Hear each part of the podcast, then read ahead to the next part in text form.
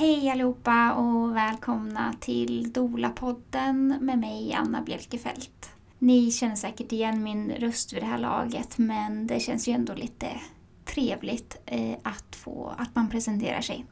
Eh, några andra som känns väldigt trevligt att få presentera är ju dagens gäster som är två fantastiska kvinnor. Lisa Svensson och Lovisa Rosell. Vi förberedde oss på att spela in ett avsnitt tillsammans och lite den här känslan Fuck corona, vi ses ändå. Vi eh, luftkramades och eh, höll lite avstånd men det var så fint att ses. Eh, men det blev inte ett avsnitt utan det blev såklart två avsnitt. För det är väldigt svårt att sluta prata om det här ämnet som vi nördar ner oss i vecka efter vecka och månad efter månad och år efter år. Födande, dolande, graviditet. Mm, mm, mm. Det är bara så härligt. Eh, jag vill också passa på att tipsa om deras doula-utbildning som de håller för tredje året i rad här i Stockholm nu i maj, två helger. Det finns ett fåtal platser kvar och eh, ni kan på dola.nu söka efter deras doula-utbildning som heter Trygg förlossning. Lisa var en av dem som höll, höll i doula-utbildningen när jag blev doula 2015-2016. Och eh, Lovisa känner jag sedan lite längre tillbaks faktiskt. Vi gick en eh, yrkesförberedande danslinje tillsammans på en folkhögskola och eh, gick parallellklasser också sen på Danshögskolan. Eh, det var faktiskt Lovisa som eh, fick mig att eh, bli doula, eller som eh, presenterade att det faktiskt finns en utbildning att hålla på med det här. Och det var när min son var någonstans där tio månader, kanske åtta månader. Ehm, så tack Lovisa för det, om jag inte har sagt det. Nu i alla fall, alla lyssnare där ute. Eh, lyssna till eh, del 1 med Lovisa och Lisa.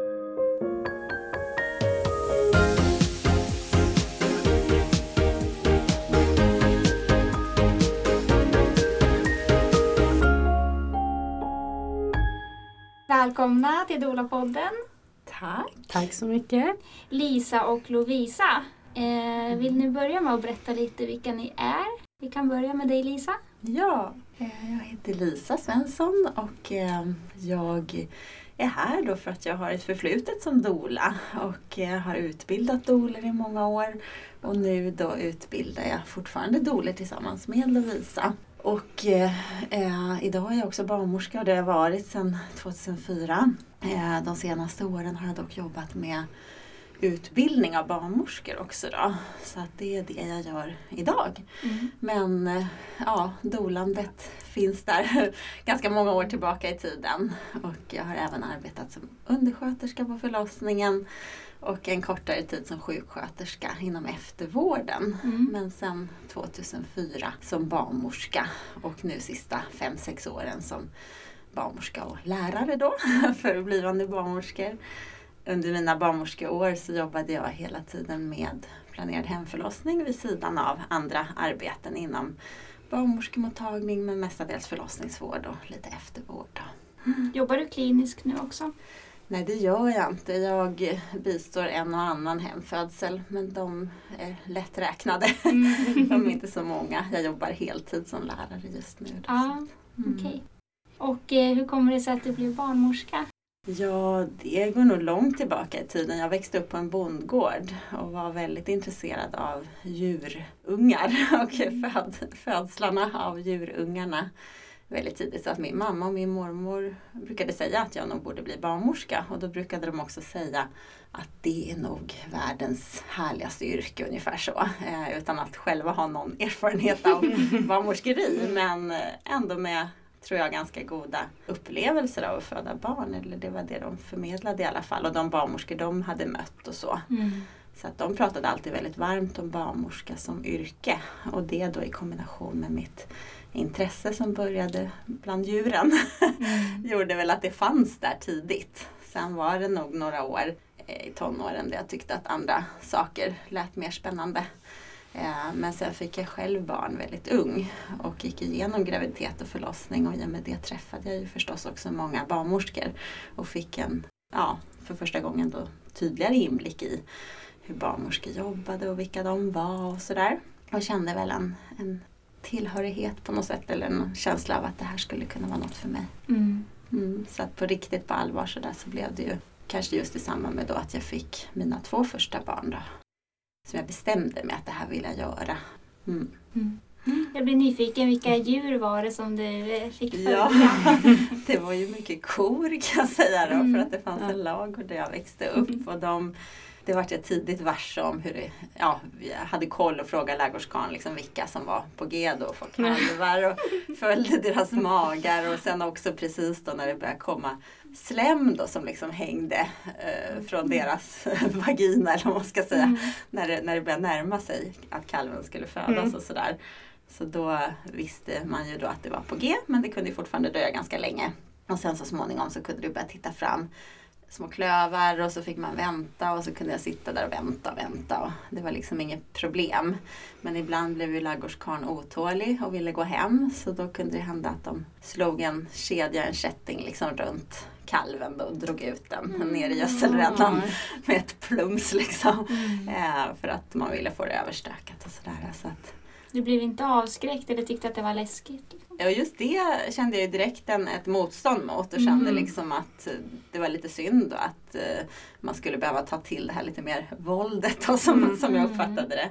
Och jag har väl dragit en och annan parallell till instrumentell förlossning Mm. sen när jag har jag har liksom burit med mig det på något sätt. Mm. Det är självklart något som är bra att vi kan ta till i vissa enstaka fall men det är fortfarande någonting som jag gärna ser att man undviker så långt det går också om Mm. det finns andra sätt. Då.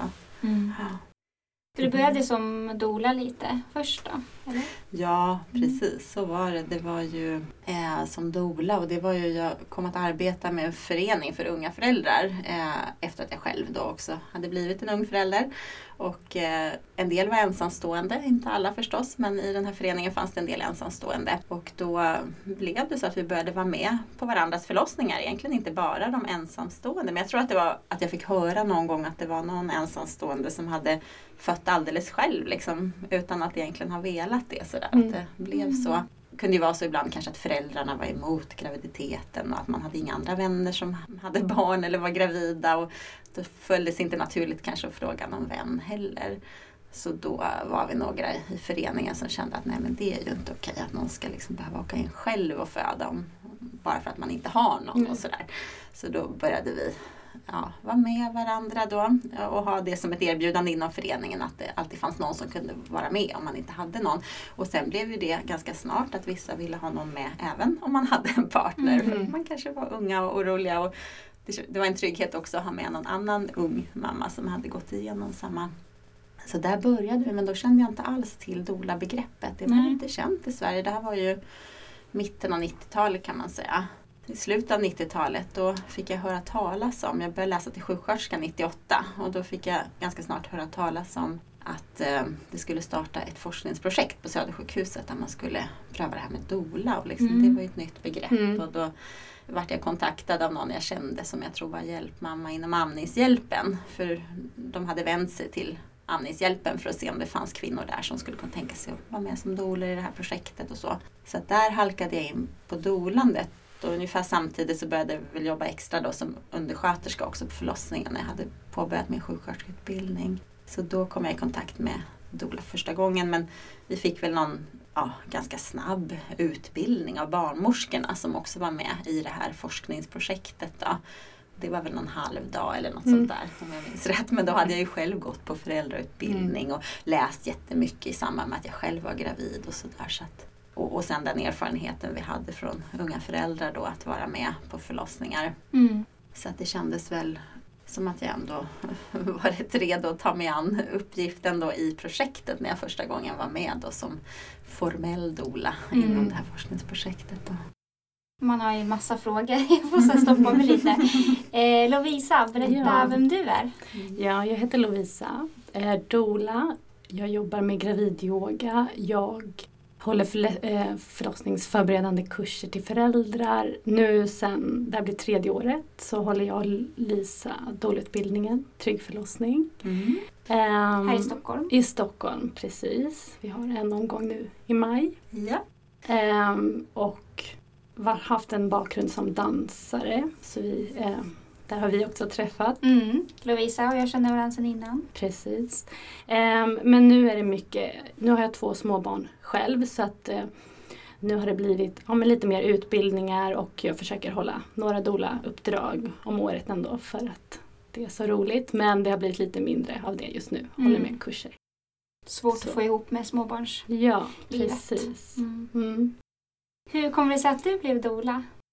Ja, det är nog också egentligen ganska lång väg tillbaka. Jag eh, tänkte på det häromdagen att jag, när jag kanske var sådär 10-12 år, så eh, hittade jag en hylla med massa förlossningsböcker och tidningar eh, från min mamma som har sex barn och alltid pratat om förlossningar på ett liksom stärkande och så positivt sätt som har gjort mig nyfiken. Och då kom jag över den där bokhyllan och bara bläddrade. Och det var liksom Föda Hemma-tidningar. Hon har inte själv fött hemma men hon hade ändå ett intresse av eh, olika förlossningar och liksom tillit till kvinnans förmåga och sådär. Så jag kommer ihåg att jag eh, satt där på mitt rum och bara plöjde dem medan mina kompisar läste någon sån där hästtidning. Och liksom, Jag var så fascinerad Mm. av, ja men jag tror dels den här fysiska processen, liksom så här, vad en förlossning är, men också den här känslomässiga delen och hur de hänger ihop. Och,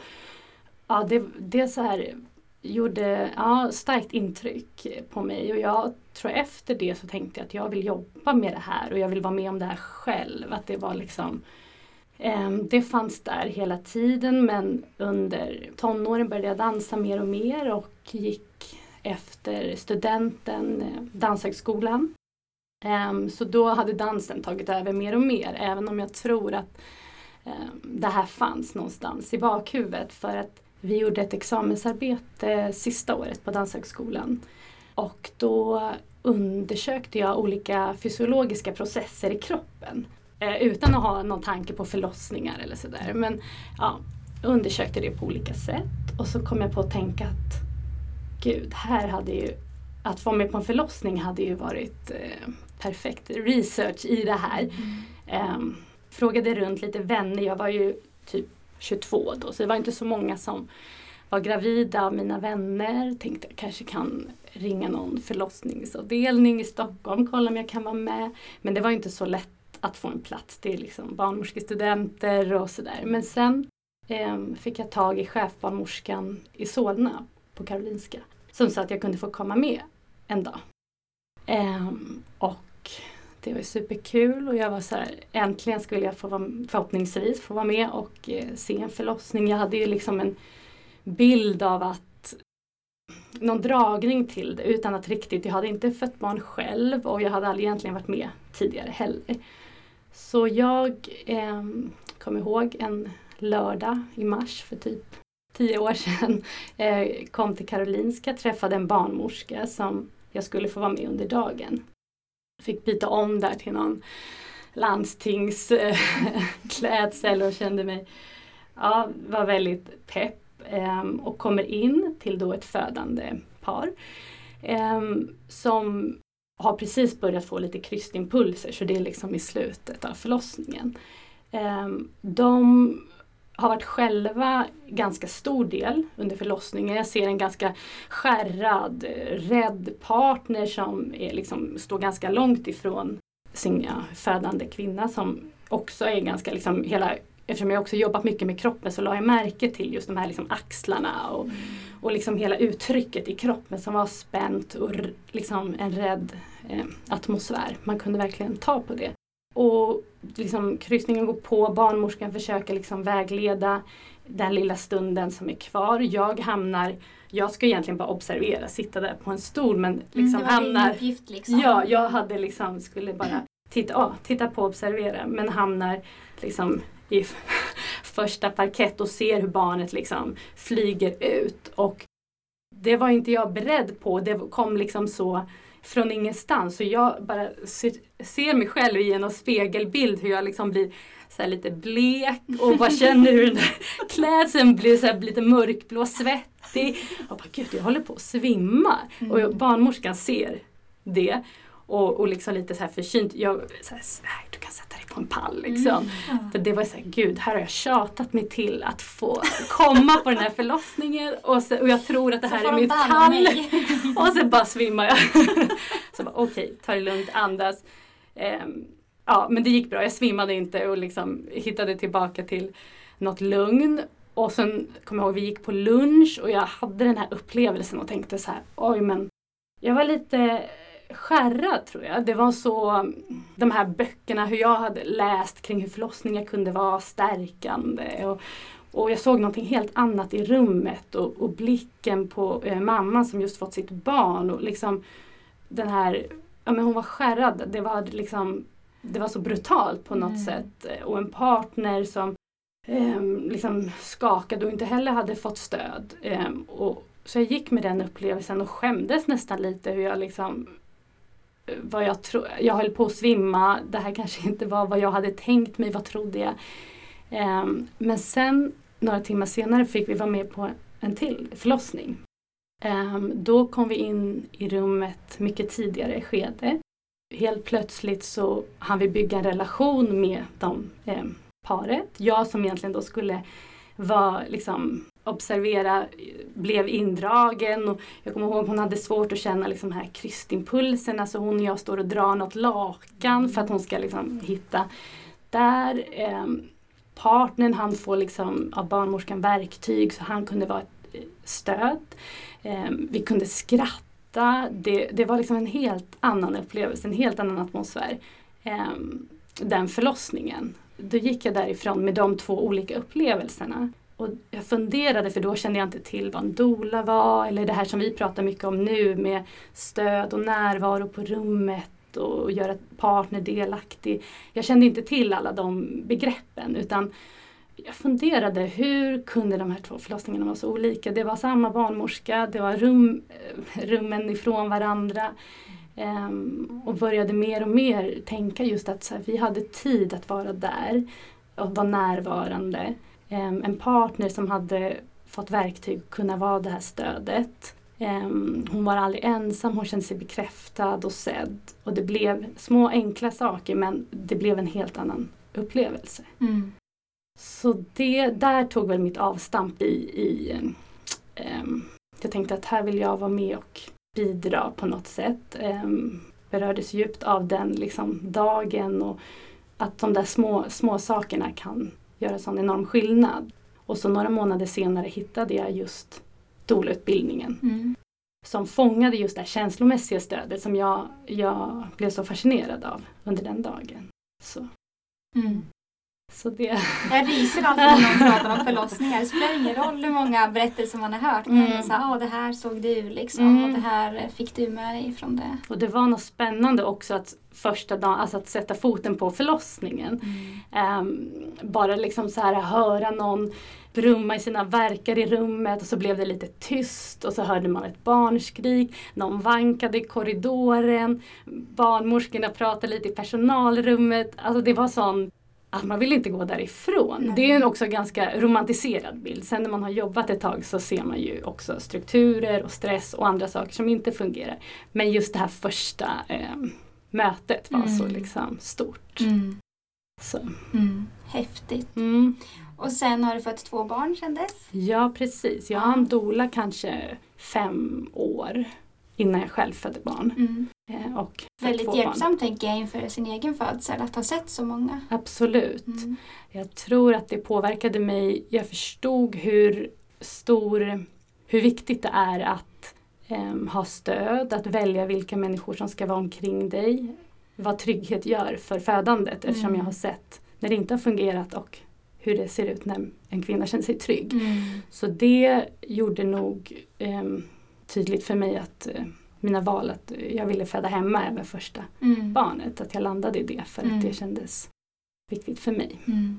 Du Mm. förstod att det här stödet kunde påverka liksom, den fysiologiska precis. processen Mm. också. Och hur kom Mm. ni att samarbeta med varandra? Berätta hur ni kom på det här med att hålla doula-utbildningar ihop.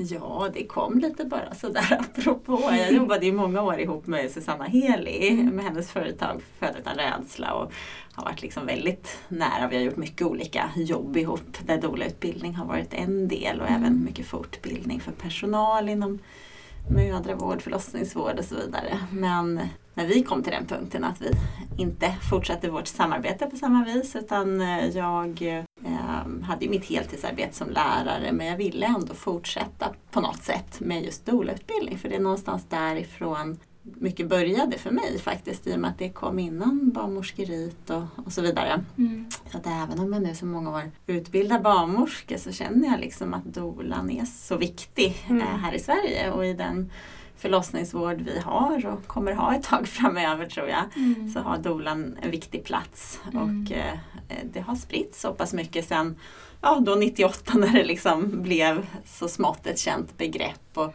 med alla reaktioner som kunde bli då inom förlossningsvården när något nytt kommer och en ny kategori mm. liksom som på något mm. sätt. Så nu tycker jag ändå liksom att det är så pass spritt att i alla fall i storstäderna tror jag att väldigt många som blir gravida eller har varit gravida blir på något sätt ramlar på det här begreppet mm. doula och inom förlossningsvården är det ganska känt mm. och sådär. Och intresset för att vara doula har ju också ökat i takt med att fler och fler vet om att det mm. finns något som är, heter doula. Mm. Och eh, då har det ju också blivit så att eh, det behövs flera doula-utbildningar. så då kände jag att jag vill ändå fortsätta eh, och utbilda doler och i och med att Lovisa, du gick ju utbildningen för mm. mig och Susanna då för när det nu var, vilket år?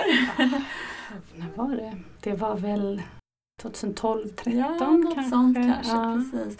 Sen vet ju jag att inte alla som går doula-utbildningen kommer ju igång lika aktivt med ett dolande. En del har inte den ambitionen heller mm. utan man kanske har någon vän eller någon dotter eller så som mm. man ska vara med och det är därför man går. Men en del har ju en ambition om att om inte helt försörja sig på det så i alla fall ha det som en del av sin sysselsättning. Mm. mm. Och jag visste ju att du hade kommit igång med ditt dolande och hade varit aktiv dola under flera år så att du var ju en, en erfaren dola och eh, eftersom jag inte längre är det, så att säga, aktiv i mitt dolande egentligen så funderade jag på vem skulle jag kunna fråga bland dolerna som skulle, och i och med att vi båda är från Järna också mm. så har vi liksom på något sätt känt till varandra.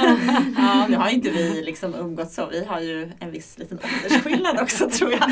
Så vi kommer liksom inte från samma Järna-generation. Inte i samma klass. Nej, verkligen inte. Jag vet faktiskt inte hur gammal du är. Hur gammal är du? Eh, 30. Ja, just det. Det är 15 års åldersskillnad. Jag är 45. Ja. Så att mm. vi har absolut inte liksom rört oss så. Men Nej. Järna är ändå ganska litet. Vi känner så man till känner till lite lite sådär. Mm. Och inte minst då eftersom ja, jag fick veta det när du gick doula-utbildningen. Mm. Jag kände väl igen dig lite grann mm. och förstod att ja, men du är en gärna tjej. och eh, det har känts jättebra. Så du tog kontakt med Lovisa och? Ja, liksom. precis. Mm. Ja, ja, men visst. Vill du berätta lite vad en dola är? Vem ska mm. ta frågan? Oj, jo, men man kan ju bara för att liksom förenkla det lite. En dola är ju en stödperson eh, som är med och stödjer den födande och om det finns en partner så är ju dolan, det är viktigt att säga att dolan är för både den som föder och för partnern. Mm. Eh, och stödjer under graviditeten, förlossningen och första tiden efteråt. Mm. Um, ja, lite kortfattat. Mm. Ja, precis. Och att det här stödet liksom är mest inriktat på ja, det psykologiska, emotionella mm. kanske. Men att Precis. man även som doula förstås har vissa grundkunskaper mm. kring graviditet, födande mm. och första tiden efteråt. Så att man kan ge liksom, ett enklare faktiskt stöd också i olika situationer mm. men, men inte har något direkt som man säger då, medicinskt ansvar. Så att man är också väl medveten om om det bara handlar om eh, liksom, amningssupport och så här i en amning som ändå fungerar men att man har kunskap om också om det så att det är någon allvarlig komplikation som har uppstått och då har man också kännedom om var man kan hänvisa kvinnan mm. vidare. Att man vet om vilka olika vårdinstanser som finns och så att man inte heller då tar på sig eh, att stödja kvinnan i sånt som är mer komplicerat än vad ens egen kompetens täcker. Då. Mm. Mm. Så det är ju viktigt också att man och veta att en doula har ganska mycket grundkunskap. Sen vartefter hon blir mer och mer erfaren så, så får hon ju mer och mer erfarenhetskunskap, situationskunskap också som hon kan lägga till till de grundkunskaper om graviditet, förlossning, amning och Mm. psykisk hälsa slash ohälsa också i samband med de här perioderna. Då. Så- Ja, för vi ska ju prata lite om doula-utbildningens Mm. innehåll. Mm. Eh, och där är ni experter som håller i doula-utbildningen. Eh, du var inne lite på det, vad, ni liksom, vad det innehåller och vad en doula kan Mm. och sådär. Vill ni berätta lite om, om själva utbildningen, vad en doula får med sig från den? Ja, det är ju viktigt att hon är klar över vad en doula är. Så Mm. det är ju en, en central Mm. fråga i utbildningen. Ehm, vilka egenskaper och Tänker du hennes roll lite sådär? ja, precis vad hon är i förhållande till den födande, till Mm. eventuell partner i jämförelse med annan vårdpersonal och, och så. Vad är hennes möjligheter, vad är hennes begränsningar på Mm. något sätt? Och också att man är medveten om att man som doula är liksom sitt eget redskap Mm, med den precis. person man är, de känslor man har, den kropp man har och Mm. att man använder sig själv i sitt dolande på Mm. något sätt. Och det innebär ju också ett behov av en viss självkännedom, veta om sina styrkor, sina svagheter, möjligheter och begränsningar och att man jag skulle säga att det är väl någonting som egentligen alla som jobbar med människor på ett eller annat sätt behöver ha Ja. som en Mm. Ja. kontinuerlig process med Mm. sig själva när man är så mycket sitt eget arbetsredskap. Men, men just att dolan kan vara det på vissa specifika sätt just i och med att man möter kvinnor i, och partners i en ofta ganska stor och ibland utmanande livsomställning. Och vad det innebär och sen också den här kroppsliga Mm. aspekten som du är inne på att födandet, ja det är mycket emotionellt men det är mycket kroppsligt också. Mm. Hur kan man då rent kroppsligt Mm. med sin, sig själv, sin egen kropp, sin beröring, allt det här också arbeta. Så det är viktigt att liksom när man är klar med vår doula-utbildning ha koll på vad, vad en doula på något sätt är. Så det ägnar vi en hel del åt och också den här, starta den här processen av självkännedomen. Mm. Också titta på vad har jag med mig i form av erfarenheter, tankar, känslor eh, kring det här med graviditet, barnafödande, amning. Så att man inte blir den här som antingen vill frälsa kvinnor utifrån att man själv kanske har haft en riktig halleluja-upplevelse och tror att den är någon slags prototyp som går att föra Mm. över på Mm. alla. Eller motsatsen då kanske som man också stöter på, att man vill rädda kvinnor från någon typ av trauma som man själv har varit Mm. igenom. Mm. Utan att man neutraliserar sig och på något sätt eh, blir medveten om att man har Mm. de här sakerna med sig Mm. och då kan möta varje familj, kvinna, par eh, där de befinner Mm. sig och inte vara så färgad av sin egen, liksom, att, det, att man fortsätter jobba med sig själv enligt den processen. Mm. Men sen också såklart de här grundkunskaperna som jag sa att det är inte, jag brukar säga, det är ju liksom inte en barnmorskeutbildning man kan klämma in på två helger och det är inte Nej. meningen heller. Eh, men man behöver veta hur en förlossningsprocess rent fysiologiskt också, vad är det som händer i kroppen. Mm. Man behöver prata om förlossningssmärta. ehm, hur det, varför det gör ont rent fysiskt men också hur det psykologiska, Mm. emotionella påverkar hur man tolkar och upplever smärta. Och vad vi kan göra för att påverka såklart hela tiden i de Mm. olika faserna och i relation till smärta. Mm. Och vi behöver veta om vilka olika psykiska avvikelser som kan finnas också när det gäller psykisk ohälsa, förlossningsrädsla, mm, nedstämdhet efter förlossning och även kanske känna till i alla fall eh, att man kan råka ut för ännu svårare psykiska ohälsotillstånd som psykos och sådär så att man inte blir helt tagen på sängen om man skulle eh, hamna i en sån situation. Då. Man behöver veta vilka olika rutiner som finns på sjukhus till exempel där de allra flesta föder och eh, också vilka olika typer av smärthanteringsmetoder, förberedelsemetoder men också rena smärtlindringsmetoder som står till Mm. buds. Då, så Mm. att man kan bolla med kvinnor, Mm. möjliggöra informerade val för kvinnor kring rutiner och kring de erbjudanden som vården har. Då. Mm. Vad har jag missat? Nej, men det låter bra täckande. Ja, men att det är varvat praktiskt och teoretiskt. Mm. Att, man, att doulorna får kunskap om hur de kan ge stöd i de olika faserna i en förlossning. Mycket liksom, vi pratar om förlossningsställningar, boso, tryck, massage. är varvat med den här eh, teoretiska kunskapen.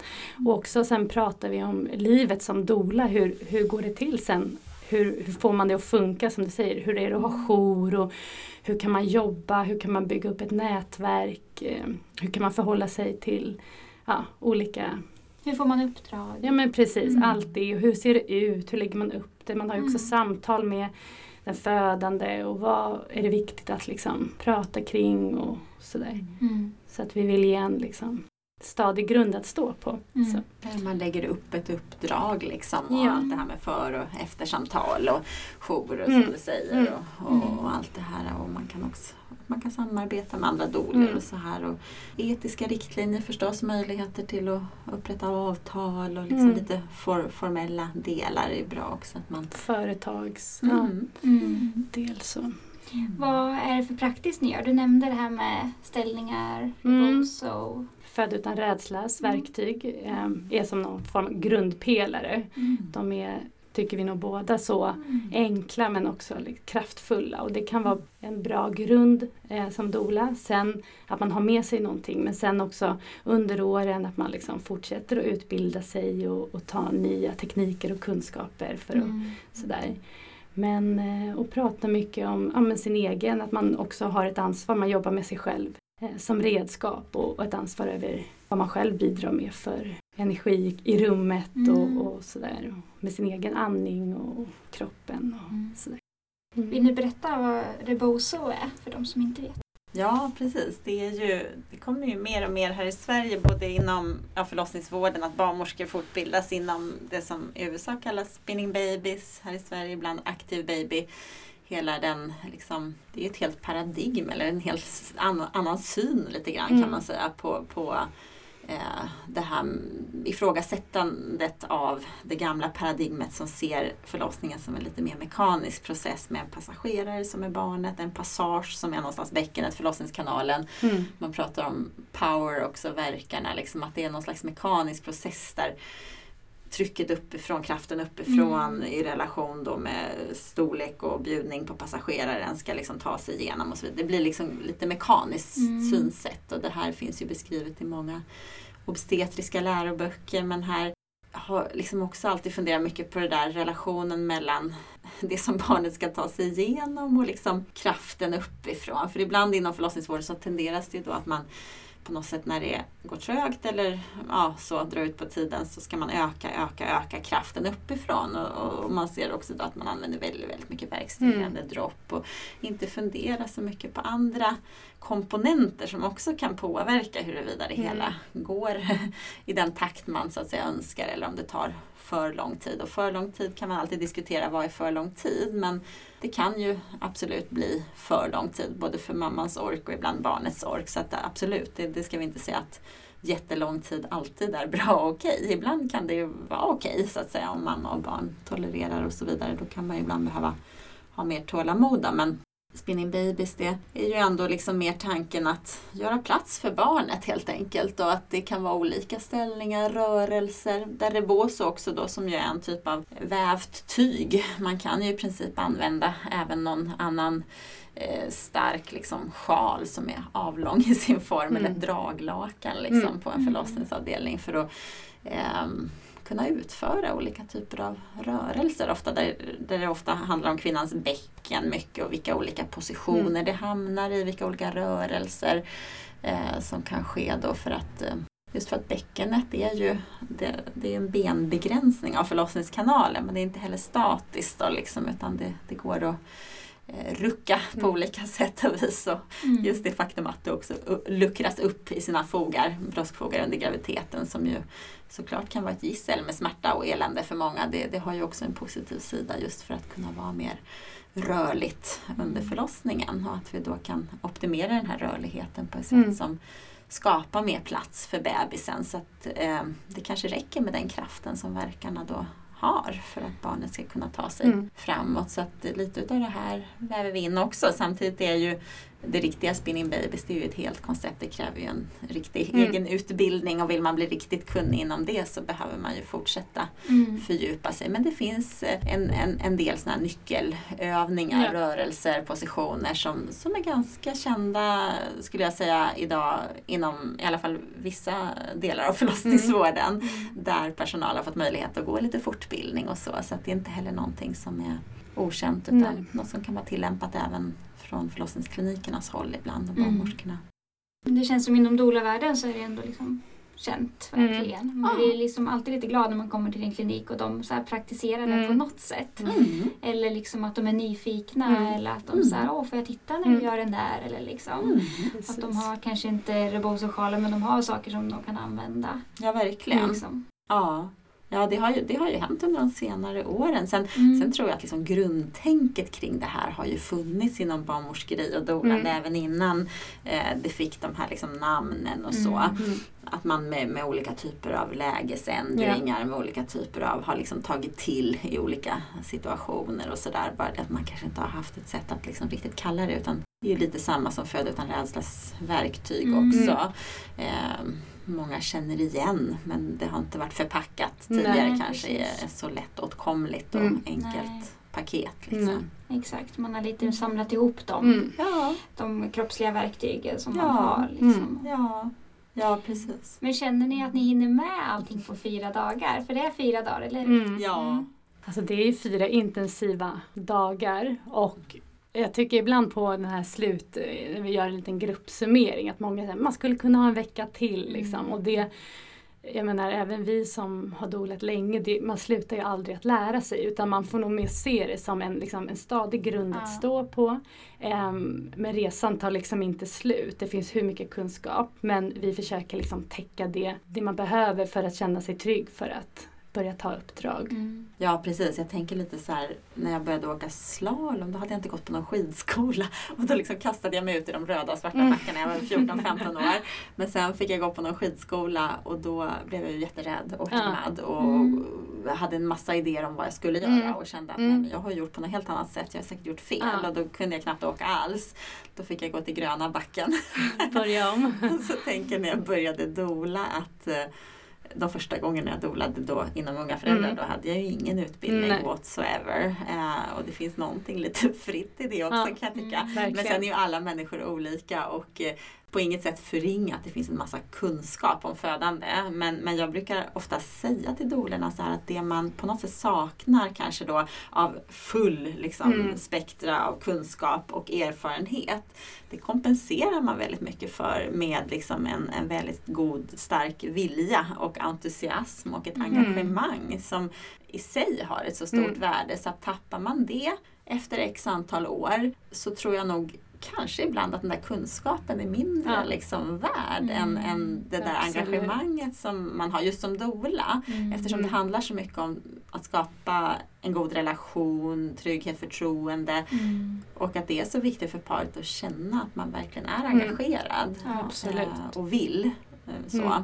Sen är det ju självklart liksom, om en förlossning blir väldigt långdragen krånglig. Det är väl fantastiskt att ha mycket verktyg i sin lodda. Liksom.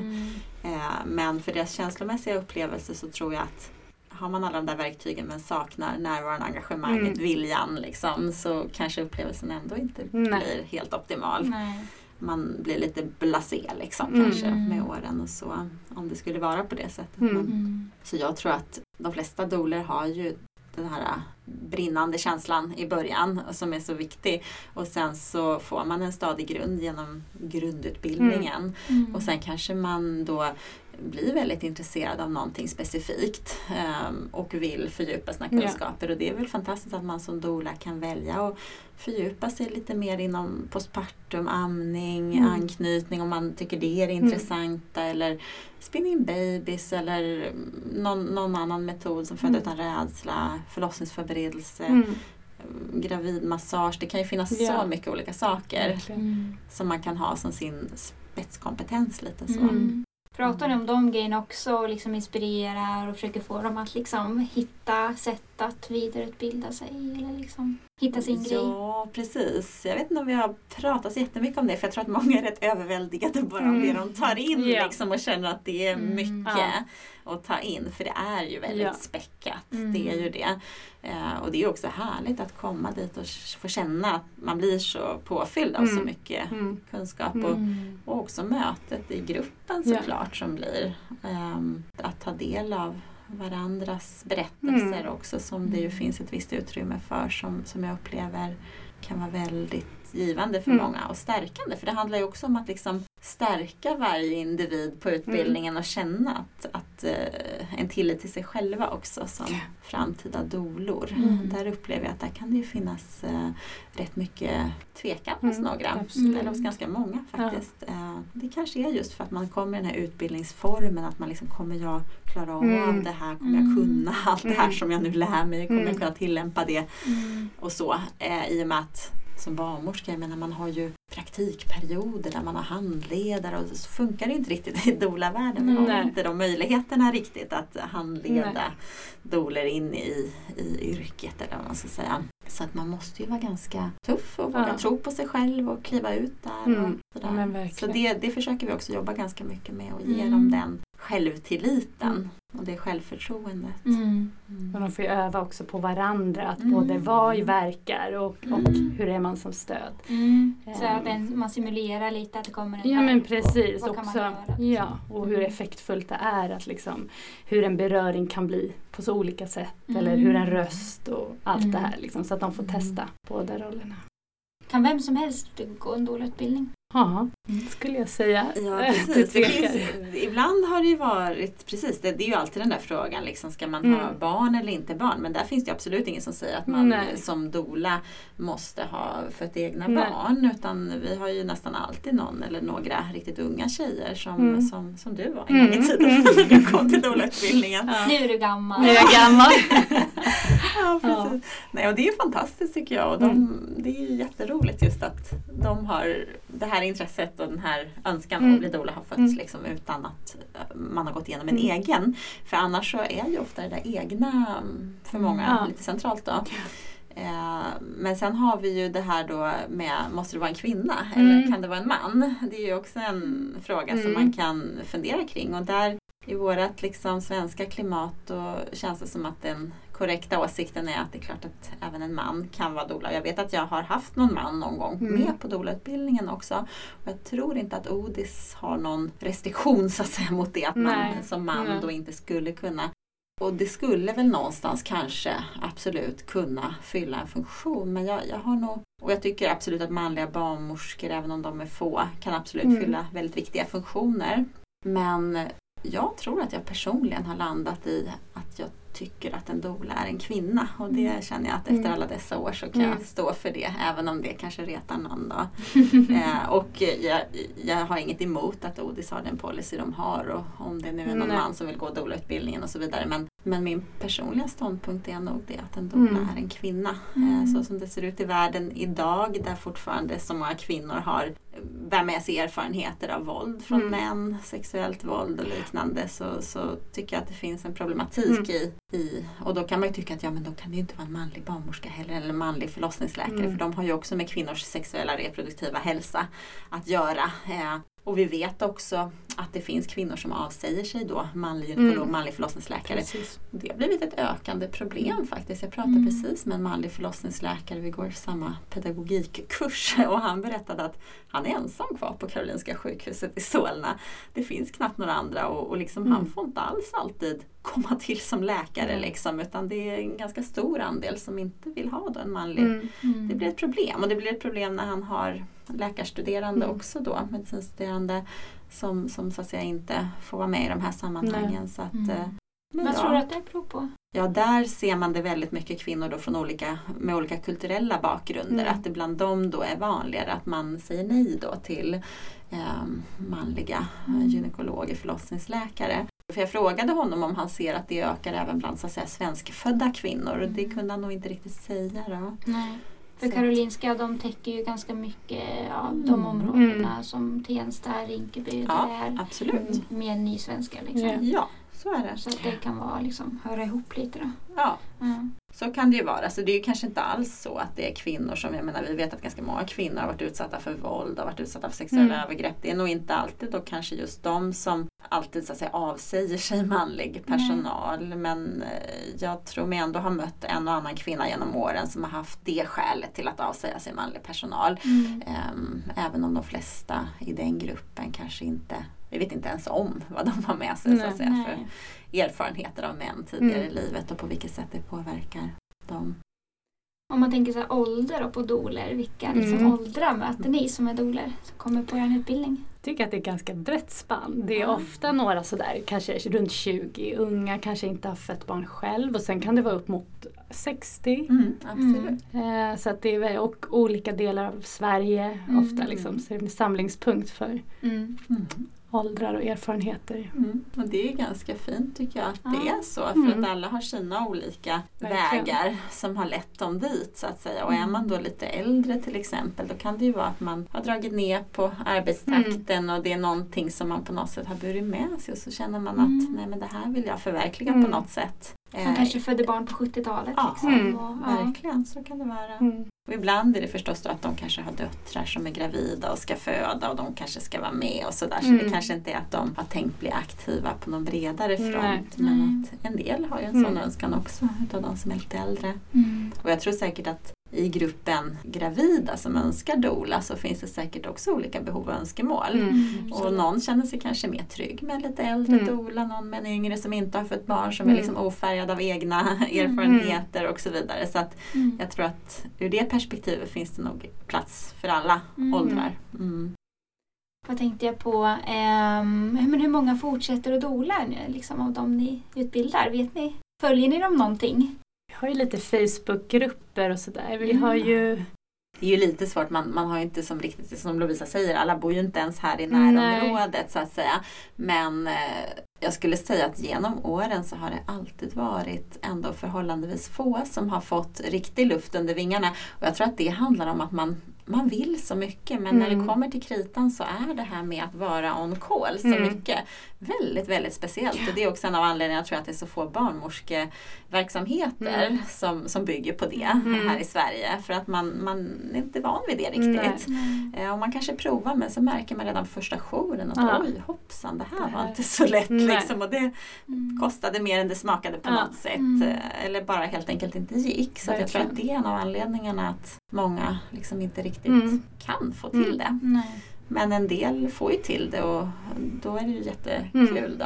Ja men verkligen. Så att, eh, men jag tror faktiskt att det är en lite mindre andel. Och sen finns det ju som jag sa då tidigare också en del som inte ens har ambitionen att göra det till en stor Nej. del av sin sysselsättning. Utan det är, en del har ju kommit också, de kanske jobbar på någon kvinnojour. Mm. Då och då dyker det upp någon ensamstående Mm. där på kvinnojouren som, som liksom behöver någon. Och, Mm. Eller i någon annan Mm. verksamhet, man har någon gravidmassageverksamhet och då och då har man fått frågan. Så att man vill liksom Mm. kunna ha den här kompetensen för några fall per Mm. år eller sådär.